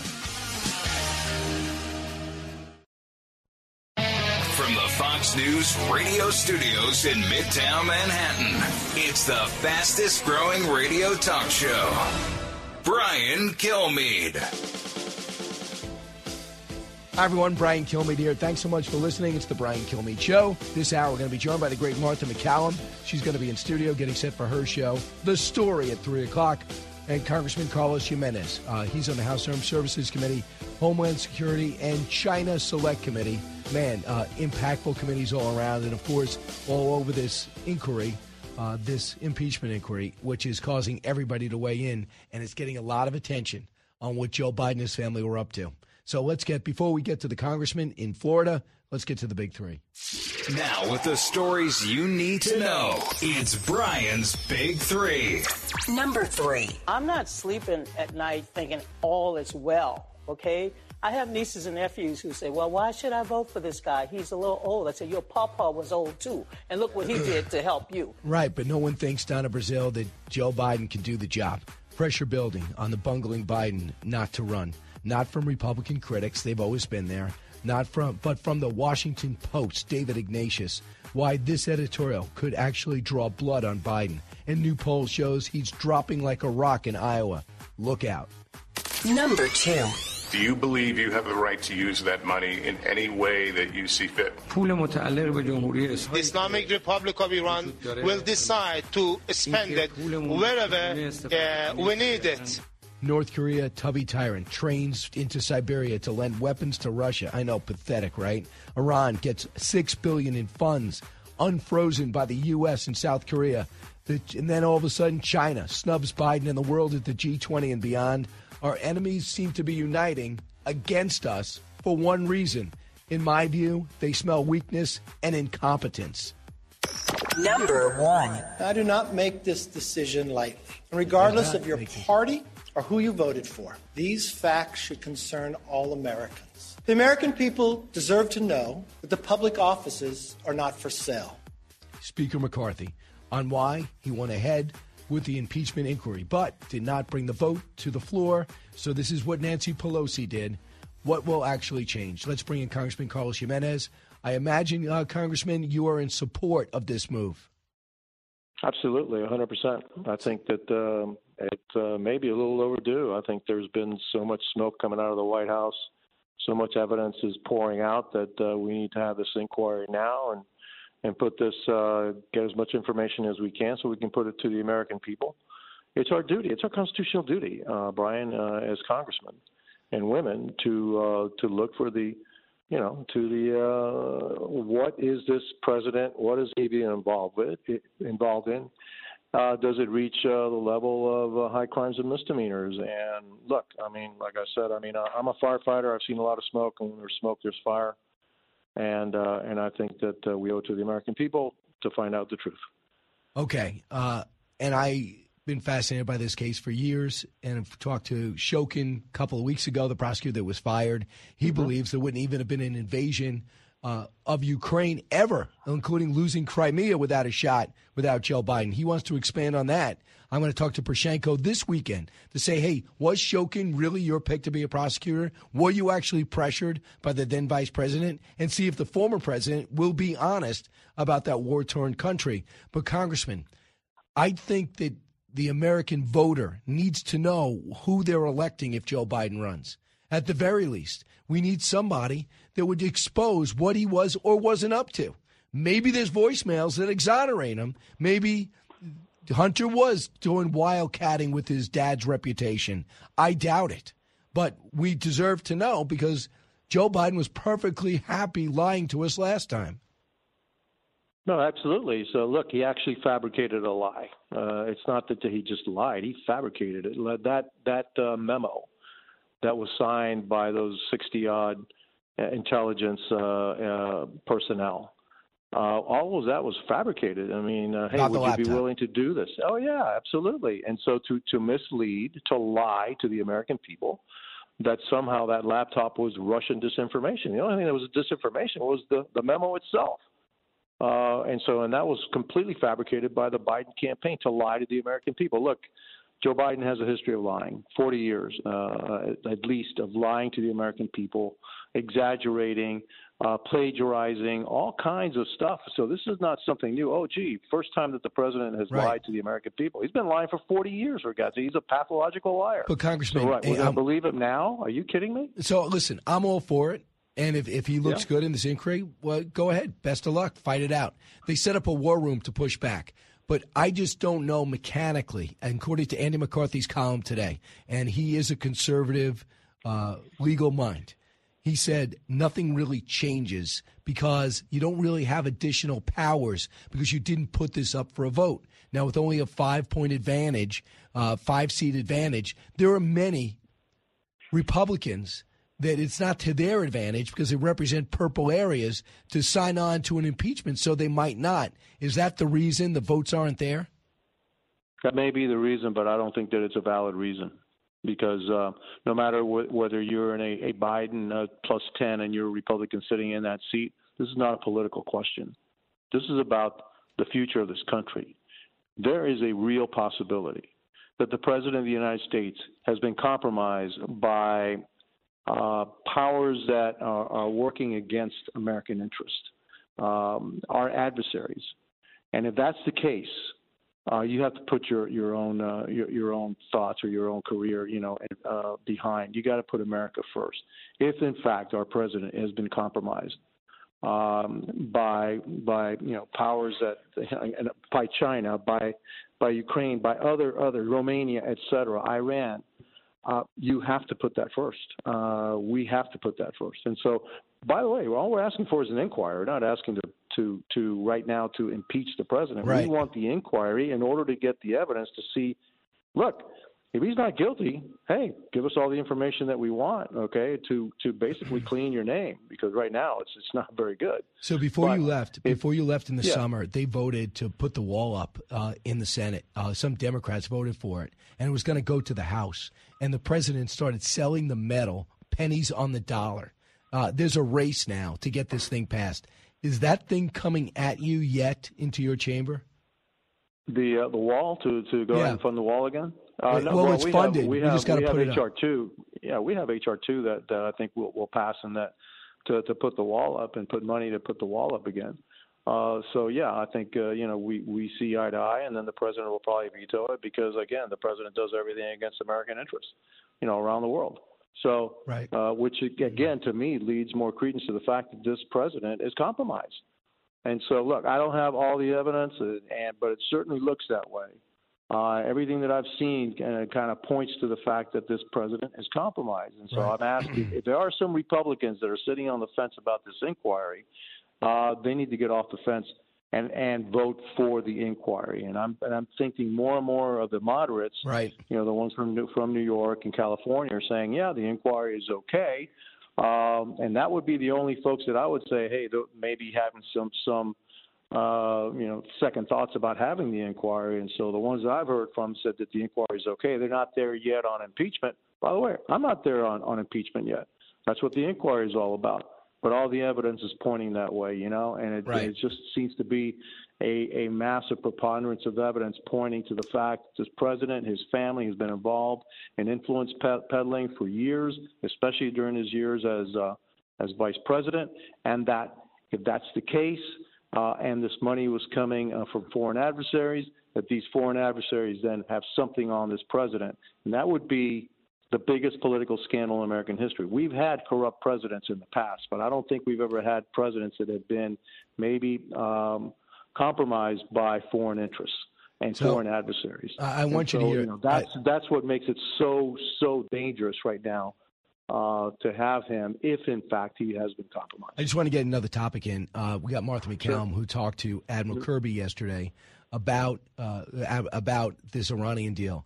We're getting six American Iranian Americans back. We're not sure exactly. They get six Iranians back, and then we unfreeze six billion dollars of their oil money, and we give it to Qatar, and they could only withdraw this money for humanitarian purposes. The president of Iran says that is not true. We could use it any way we want. Here's John Kirby to that. Cut 22. I want to go back on you know what Matt Miller at the State Department said. It's not just six billion dollars that uh, Iranians are just going to be able to write checks to whenever they want. Matt was right. They can only use this money for humanitarian purposes, and we will have the ability to stop transactions if we don't think they're going in the right direction. Well, the president So of Iran doesn't think that. You just heard him. He said, we'll use that money however we want. Yeah, he's wrong. I mean, I don't know how else to put it. He's just wrong. That's not the way the deal has been structured, and that's not the way these funds are going to get dis- dispersed. Congressman, you're on Armed Services Committee. You're you're privy to a lot of information. Do you think Iran is going to be buying, I don't know, MREs for their people and, and putting up dormers for those in working class neighborhoods? What's going on? Well, look, uh, look. I'm sure that Iran also has has humanitarian expenses. All right, and all they have to do is just substitute what they were going to use for humanitarian expenses and say, well, I'm going to use this money for here. I'm going to buy food for this uh, neighborhood, et cetera, et cetera. And then it fits the bill. But of course. that means that there's $6 billion that are free that we're going to go to for humanitarian purposes, right, to do whatever they want. So all it is is a shell game, really. It's a, it's a bait and switch. And they can do that very, very easily. And so, yeah, in the end, the, uh, the Iranians are right. They're going to use that six billion however they want to. All they need to do is Right. is basically launder. Do you like this okay? deal? Do you like this deal? Yeah, exactly. Do you like Do I like it? No, heck no. No, are you kidding me? I mean, terrible. You know, all you're doing is you're incentivizing more of this kind of behavior. Okay, go ahead and kidnap a couple of Americans. It uh, pays. Uh, we, the, yeah, and then you're you're going to get you're going to you know we're, we're going to get paid for it. And oh, by the way, we can get some of our own assets back from America, probably assets Right. that are worth a lot more. And we just so, got to yeah, stop. I- We, it's it's horrible. Uh, Yeah. We we got to stop uh, Iranian Americans from going back home because we you just got to say if you go back home, we're not going to bail you out. You're going to go right to prison. They're going to use you as a pawn. We're not getting you out. Yeah. Because a lot of these people are visiting their family, and uh, are they crazy? Uh, meanwhile, Uh, yeah, they they should they should look. just know you're on your own if you go back. Uh, well, I think you're right. You know, and All uh, and then look, uh, they, we already know what they're going to do. If you go back now, it, you're on your own because you already know. All right, this is not something new. Right. This is something they've been doing. This is a risk that you're taking, and the American people, you know, shouldn't be the ones that have to pay for it. Just real quick, the president of the United States in Hanoi, Vietnam, uh, was asked about his relations with China, even though we're lacing up all our allies who are anti-China too. Don't look into it. Nothing to see here. Listen. Really, what this trip was about, it was less about containing China. I, I, I don't want to contain China. I just want to make sure we have a relationship with China that is on the up and up, squared away. Everybody Okay, well, why don't we just admit we're trying to contain China? We're stopping them from getting certain metals and items that are going to foment and push forward their high tech industry. We're, we understand they're trying, they're buzzing our planes and cutting off our ships. They're hacking into our government officials. Why do we have this timid stance? Because that's uh, Joe Biden, and that's been Joe Biden for 40 years. He's been wrong on every single foreign policy measure for the last 40 years. What makes you think that he's going to be right now? What, what makes the American people think that just because he's president, he was going to be, you know, he's now going to, you know, turn around and be right on foreign policy. He's been wrong for 40 years. He continues to be wrong. He's a he shows he, he doesn't believe in strength. Uh, he believes in kowtowing, and he believes that that's how you you know you you get what you want. But in fact, you get nothing. The only way that you get anything in this world is by showing strength. You don't have to be a bully, but you have to be you have to be strong in your convictions. And yes, we have the power to back it up. He uh, he shows none of that. Has never shown any of that. And by the way, you got to go back to question number one: Is this president compromised? We know that uh, that Hunter Biden got sweetheart deals from the Chinese. Do they have something on this president? Because he talks tough. He really does sometimes, you know. But when you really look at his actions, never right. look, never hear, never listen to what he says. Always watch what he's doing. And usually, what he's doing is opposite opposite right. of what he's saying he's doing.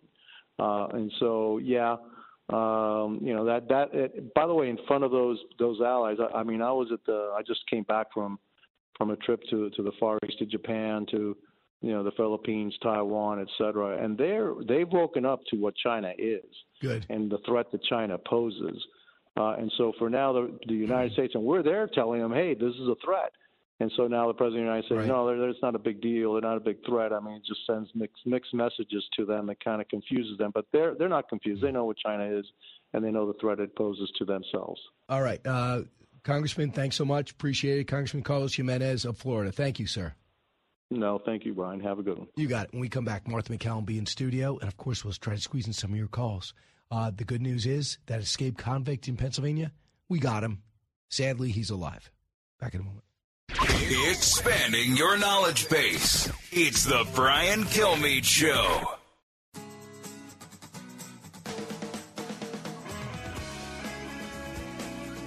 If you're interested in it, Brian's talking about it. You're with Brian Kilmeade. We will get to expand our subpoena powers, and also, I believe it'll give us easier access to tackling Joe Biden's bank records. I mean, look, Joe Biden could have opened a bakery in Beijing with as much dough as he and Hunter received from communist China. I mean, children and grandchildren had a lot of money from communist China. And if, if he did nothing wrong, if he didn't sell out his country, then he should give us the bank records and we wouldn't have to do it this way. Kellyanne Conway, obviously, talking about the impeachment inquiry. Martha MacCallum here. Martha, were you surprised Kevin McCarthy made it real obvious, real quick, first day back with doing this? Well, he's walking a very fine line. He has a number of his, uh, you know, of Republicans in the House who are very determined to do this, and then he's got people who are determined not to do it. I think it's a very difficult road to walk. I think he's done better than most people thought he could at navigating all of this, and and this this is a big it's a big hill for him to climb. I do think that there's enough evidence, certainly, to open this inquiry. But I think, like a lot of people, you, you wonder how many times are we going to go back down this impeachment road? And at some point, does one side or the other say, this is not, you know, this isn't. This isn't great for the country. But I'm not saying there's not enough evidence to have an inquiry. I think there absolutely is. If Joe Biden wasn't running in 2024, I think it's a different conversation. I think at the very least, they're saying you should know who you're voting for and you should know what he was up to and you should know that that might affect his foreign policy and might have affected his foreign policy. And he looked into that camera and told you the laptop wasn't real and he knew it was his son's. Right.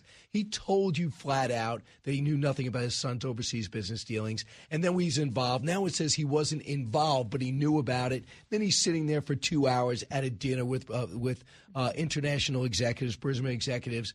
And then we have him 5,000 emails going back and forth with foreign countries with his son CC'd on him with a pseudonym. If you knew that, would you have voted the same you way? Know, uh, just as a quick aside here, I, I, spoke with Sam Patten yesterday. He's one of two people, he and Rick Gates, who pled guilty in the Mueller investigation, right? He had worked overseas a lot, worked in a couple of U.S. Senate um, uh, offices, you know, for Maine senators.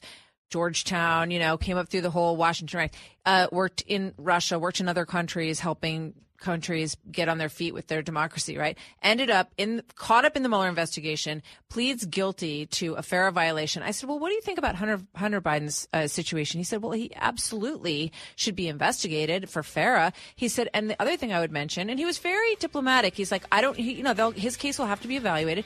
But he said, "I'll tell you one thing: the woman in Russia that he, spoke to, the mayor, Moscow mayor's wife, he said, there's no one more corrupt than that woman. I have no idea why he took millions of dollars from her, and he knows these people." Uh, Martha's sticking around. David Ignatius wrote a Washington Post column. It is not just any column. Back in a moment.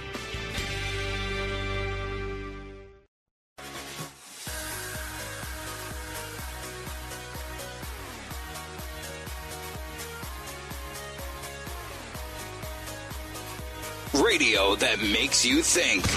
This is the Brian Kilmeade Show. This combination of Joe Biden at the top of the ticket, um, and the polls show people feel uneasy about somebody uh, who's 82 serving another four-year term. Um, that the combination of that and people's uneasiness is reflected in polls uh, about about the vice president succeeding him. Time is running out. In another month, this this it's going to be too late to have this conversation. So uh, I, I, thought b- b- before it was locked in stone, it was worth at least raising. Dave Ignatius, foreign policy expert, very noted author, Washington Post columnist who sat a long time with Joe Biden, probably known him for 50 years, said, Great job. You were there at the right time. Uh, Donald Trump is evil uh, and bad and dangerous. Bottom line is, Harris is not popular. You're not popular. You're old. You got to go. He did it much nicer, but that was it. Martha, you came in and you said this to me. I read this alone. You know, when you get a story and it's three in the morning and we are mm-hmm. going, whoa, wait a second. This is big there are sort of sea change moments in political election cycles, right? I see this as one of them. I, I, think this is a very significant moment, and you have to wonder. David Ignatius is very well respected. He has been around a long time.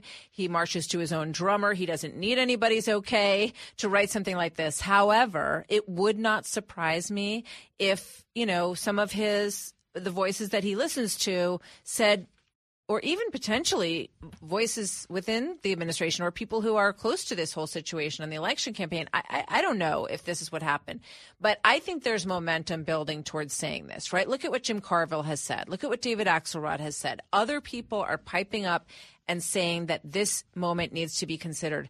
You have to wonder if President Biden isn't also, you know, looking for the opportunity to say, I have served. He said in the campaign, I want to be a bridge to the future I, because he was challenged on his age back then. He said, I'm a bridge to the future. Now, the problem is who's the future? That's their big problem. and Ignatius, ha- right, but it isn't. So he's in a conundrum. And essentially Ignatius is saying doesn't matter. We got to throw the chessboard up in the air. I thought it was uh, what what really made my jaw drop reading that editorial was when he got around to Harris. He said she has to go too. I mean, he could be saying we need to back her. People need to support. Uh uh-uh. uh He says she needs mm-hmm. to go mm-hmm. too. They both need to move aside. So Biden has never been good at saying no. He should have resisted the choice of Harris, who was a colleague of his beloved son Beau when they were both state attorney generals. He should have blocked former House Speaker Nancy Pelosi's visit to Taiwan, which was done considerable damage to the island's security. He should have stopped his son Hunter from joining the board of Ukraine's gas company and representing companies in China. Yep. He should certainly have resisted Hunter's attempt to impress clients by getting dad on the phone. Now he's looking at that as a uh, he doesn't look at it as the fact that he was going to bat for his family and he knew all about it. But at the very least, this is him saying, never should have picked Harris. He goes, she has skills, but she's not impressed anybody in, in the Democratic Party. Yeah. Now, we watched over the weekend with Margaret Brennan. I mean, that was that was one of the worst interviews. He, she did great, and she was prepared to get answers, and she got none. That was an opportunity for her to show her so show what she knew. Kamala Harris is also in a very difficult spot right now, right? I mean, she is. Can you imagine what the tension is like between these camps in the White House at this point? Because he may have to run again because she didn't step up to the plate, in his opinion. And she feels like they have stepped all over her and made her look bad and haven't done anything to, to elevate her. You're right. She had a nice opportunity there with Margaret Brennan, but I think at the same time, she's thinking in her head, well, if I'm too, too forward about my ability to run things, mm. I'm going to catch heat from the Oval Office when I get back after this interview. So it's there. It, there's a lot of bad feeling energy around all of this, and their problem is that they don't have a clear a clear person that they can look to. But I think Ignatius is is very bold here, obviously, and and when you look at the option of saying we're going to throw this chessboard up in the air and see what happens this is how democracy functions. And you know what? Democracy chose Joe Biden. Democracy chose Donald Trump. You know, when people on both sides said these are not going to be the candidates the first time around, right? So we will see what happens. It seems like everybody agrees. Chuck Todd, Margaret Brennan, they use the word threat. Do you not take the threat of Donald Trump uh, seriously? Chuck Todd, can the country survive another Trump term? Wow. Can we survive another Biden? Do you think that he would say, do you think we could survive another Biden term? I mean, if you look at what has happened over the last two and a half years, can we survive this? Um, and the way they say it's like the commentators have checked out. And factor that in. The letter that went out yesterday from Ian Sams in the White House to members of the media to really hold the screws to the Republican Party who are impe- trying to impeach this president and get some answers. Really? So the White House publicly writes a letter, I guess maybe it wasn't supposed to be public, and says, do your job for us, not for the country, but try to get on the Republicans. What well, you know, from here? from a White House communications perspective, I can understand why they would say that. That's the effort that they would make working on behalf of the President of the United States. They're under an enormous amount of pressure. I mean, he wasn't at any site for 9/11. They had to back, you know, pedal that whole situation. I talked to John Kirby yesterday asking him, obviously that's a deliberate decision to not be at one of the sites because you're the first president who's not there. So tell me what went into that decision, right?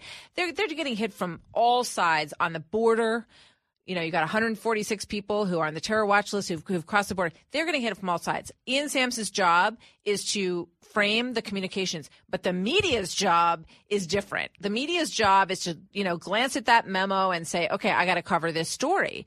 And there is a lot of evidence in this potential impeachment case, and it is incumbent on reporters and journalists across this country to dig into mm. it and not be embarrassed again, like they were on Russia collusion, uh, where they they bought the narrative, hook, right. line, and sinker. So let's see if they can step up. You ran through the pressure that they're under, but it's everything that they caused. If you score in your own goal, there's pressure on you to get the equalizer. I didn't score in your goal. You scored in your own goal. Mm-hmm. So the fact is, you're desperate and have to do desperate things and go for long balls you wouldn't have bring your goalie out to take to join the corner kick offense. They broke the border. They chose not to be in country on 9 11. They chose not to go to right. the previous summit. You know, you chose Kamala Harris. So, yeah, you're under pressure, but this wasn't a natural disaster. This wasn't an earthquake. This wasn't even 9 11, where intelligence under the Clinton years was heating up. You had the job for eight months and it went down. You could go, you know, it's unfortunate a little bit. You didn't stop it in eight months. You didn't really answer the call. But this is all decisions that you make and now you want everyone to say I'm great and the economy's great. Not really. They don't feel it. They no, they do. It's just bad publicity. No, not really. It's not great. And now he's going to run for president with Gavin Newsom as a surrogate, Governor Pritzker as a surrogate, Governor Shapiro as a surrogate, and uh, I guess Granholm or other people that he likes to, uh, Mayor Pete. He's not going to be out. Wouldn't. This is going to be the most unique uh, run. So you think Biden summer. stays in, and you think he's the nominee?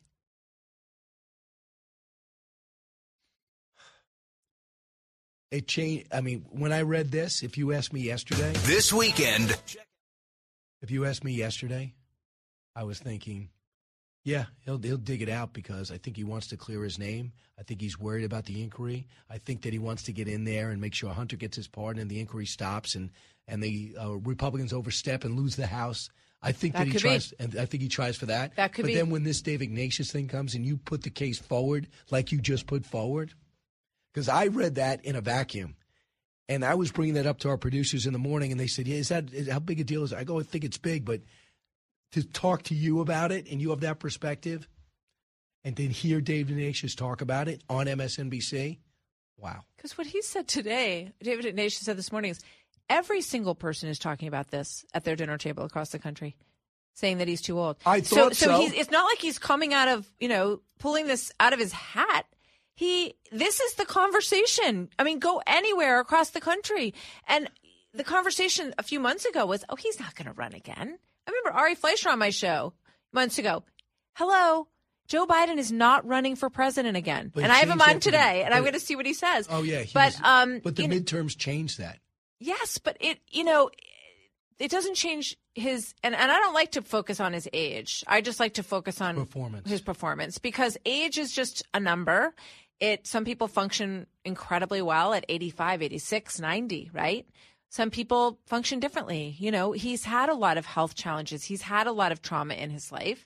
I don't know what his, you know, telomere age is, but, you know, it, it, it just varies from person to person.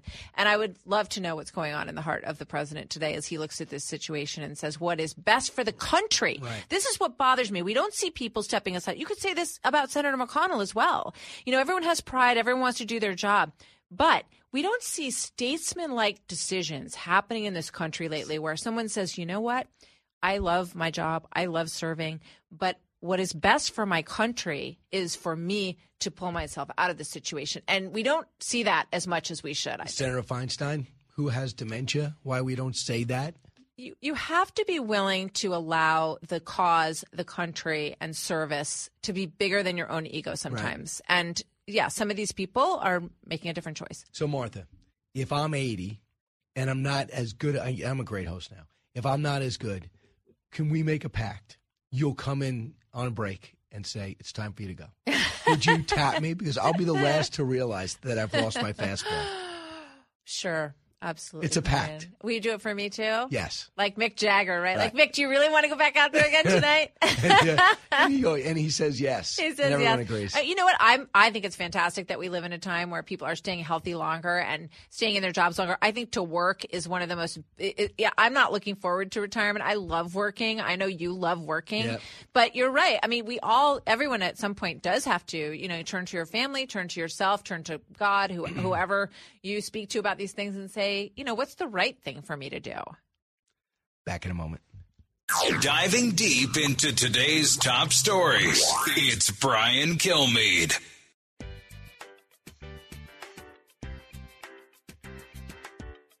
Breaking news, unique opinions. Hear it all on the Brian Kilmeade Show. Protection breaks down and time runs out. Down goes Rodgers in the sack for Leonard Floyd. The former first round pick of the Bears, and now Rodgers sits down. A loss of 10 on the play, and hopefully the Jets are thinking that's the only loss on that play. He's coming out of the game. And he did. And he's never going to go back in this season. Torn Achilles tendon. We're never going to forget this. I don't care where you are, a mild sports fan, a Jet hater.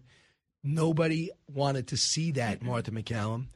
Your thoughts watching it growing up a Jet fan? I I was I just couldn't believe my eyes. I mean, I was like everybody else. My jaw was on the floor.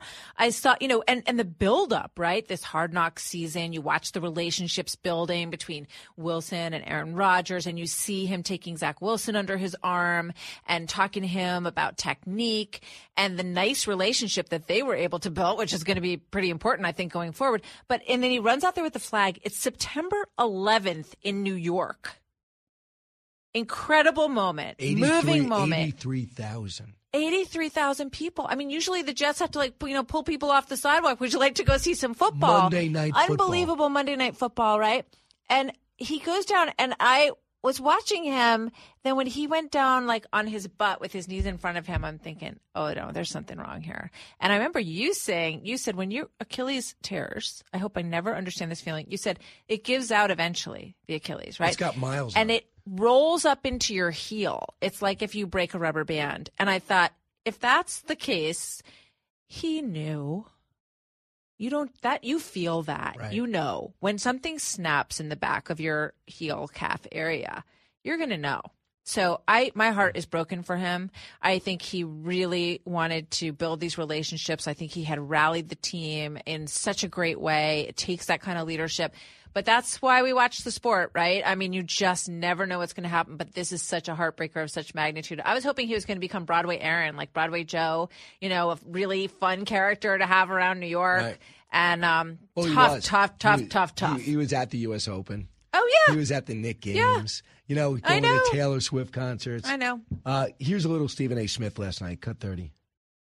It's devastating. Um, this is a team that hasn't been to the playoffs in 12 years, hasn't won a uh, division title since 2002, hasn't been to the Super Bowl uh, since 1968 for crying out loud when Joe Namath was wearing tight shorts. That's how far back they go. And, And- when you and- consider and that Vinny. Testaverde, Yeah.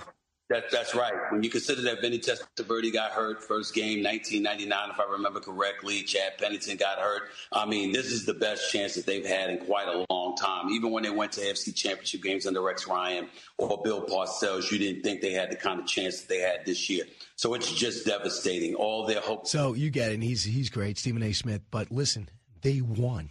They did win. Uh, and the guy Thank that, you. and the guy that ran back the punt for the victory in overtime, undrafted Mhm. rookie, who the Jets said, "I'm holding on to him," and he said, "The coach believes me." That coach is special too. He is special. And, you know, Zach Wilson didn't have the best game, but let's face facts. He he had no anticipation of being on that field that night. He's rocked like everybody else is rocked by what happened. He knows he's gonna about to be put in, but you, you know, I talked to Jared Max yesterday. He said people he spoke to about Zach Wilson say they're seeing a different Zach Wilson. So I'm wondering in the world of you know how these things work and psyche maybe aaron rodgers is brought in to sort of give zach wilson the confidence that he needs and maybe he will have a great season so i'm an eternally hopeful um, jets watcher and uh, we'll see what happens And Martha, we just see when the surgery happens and he can come back. Some some people have said that you can come back in in, in six Yes. months. Kobe Bryant. That's right And then you say, well, Kobe Bryant's an elite." does Bryant he have that, that amazing surgeon that those two guys had i He hope better so get it. i hope so And the other thing is, you can't. So you say, well, Kobe Bryant's an elite athlete. Uh, so is Aaron Rodgers. Absolutely. So uh, we'll see where that goes. Who's going to be on your show? So, you know, obviously we have Ari Fleischer. We're going to talk about this David Ignatius piece. Ari Fleischer is coming up. Jason Smith, Congressman Jason Smith of the Ways and Means Committee, because the this is the first time we're going to hear from the White House in a press briefing about their reaction to this impeachment move, the impeachment inquiry move by Kevin McCarthy. So we've got a lot to talk about today. You do. Nikki Haley also joining us today. So listen to this story, Pete. This happened in Green Bay, Wisconsin. Obviously, Aaron Rodgers. Uh, people are bitter that he left. Some are glad, some are bitter. So tell tell us what happened. So there was a bar in Milwaukee that was offering free drinks to all the patrons if the Jets lost. Now Aaron Rodgers goes down. There's apparently a whole bunch of the patrons And are they trail cheering. at halftime. This cheering. So what happens? They run up their tabs at the end of the day, at the end of the evening. They're all on the hook for these extraordinarily high tabs. That is awesome. Oh, I, I mean, I, I kind of know how they feel. I felt that way when Tom Brady left the Patriots. You know, you just you just feel hurt. So Gary Myers, who is uh on the Hall of Fame committee and he writes in the NFL for the NFL for 30 years, said, "Why not Tom Brady?" Said, Bring in why Tom can't he- Brady. why can't he come back? He maybe still would want to play in the East again. Or Kaepernick's people reached out to see if the Jets were interested. You know what? I, I think we give Zach Wilson a chance. I really do. Oh, I mean, it, uh, apropos of our prior conversation, sometimes, you know, it's time for some new, fresh blood in the game. And I would like to see Zach Wilson succeed. I would too. Uh, after Trevor Lawrence, he was the next quarterback Yes. taken, and people said he's a can't miss. Just whether you want a guy that's not as big, and all of a sudden he was missing. And we'll see if he can come back. Martha MacCallum, do you mind if I watch today at three o'clock? I hope you will. All right. Thank you, Brian. Thanks so much for listening, Brian. Kilmeade Show. Keep it here.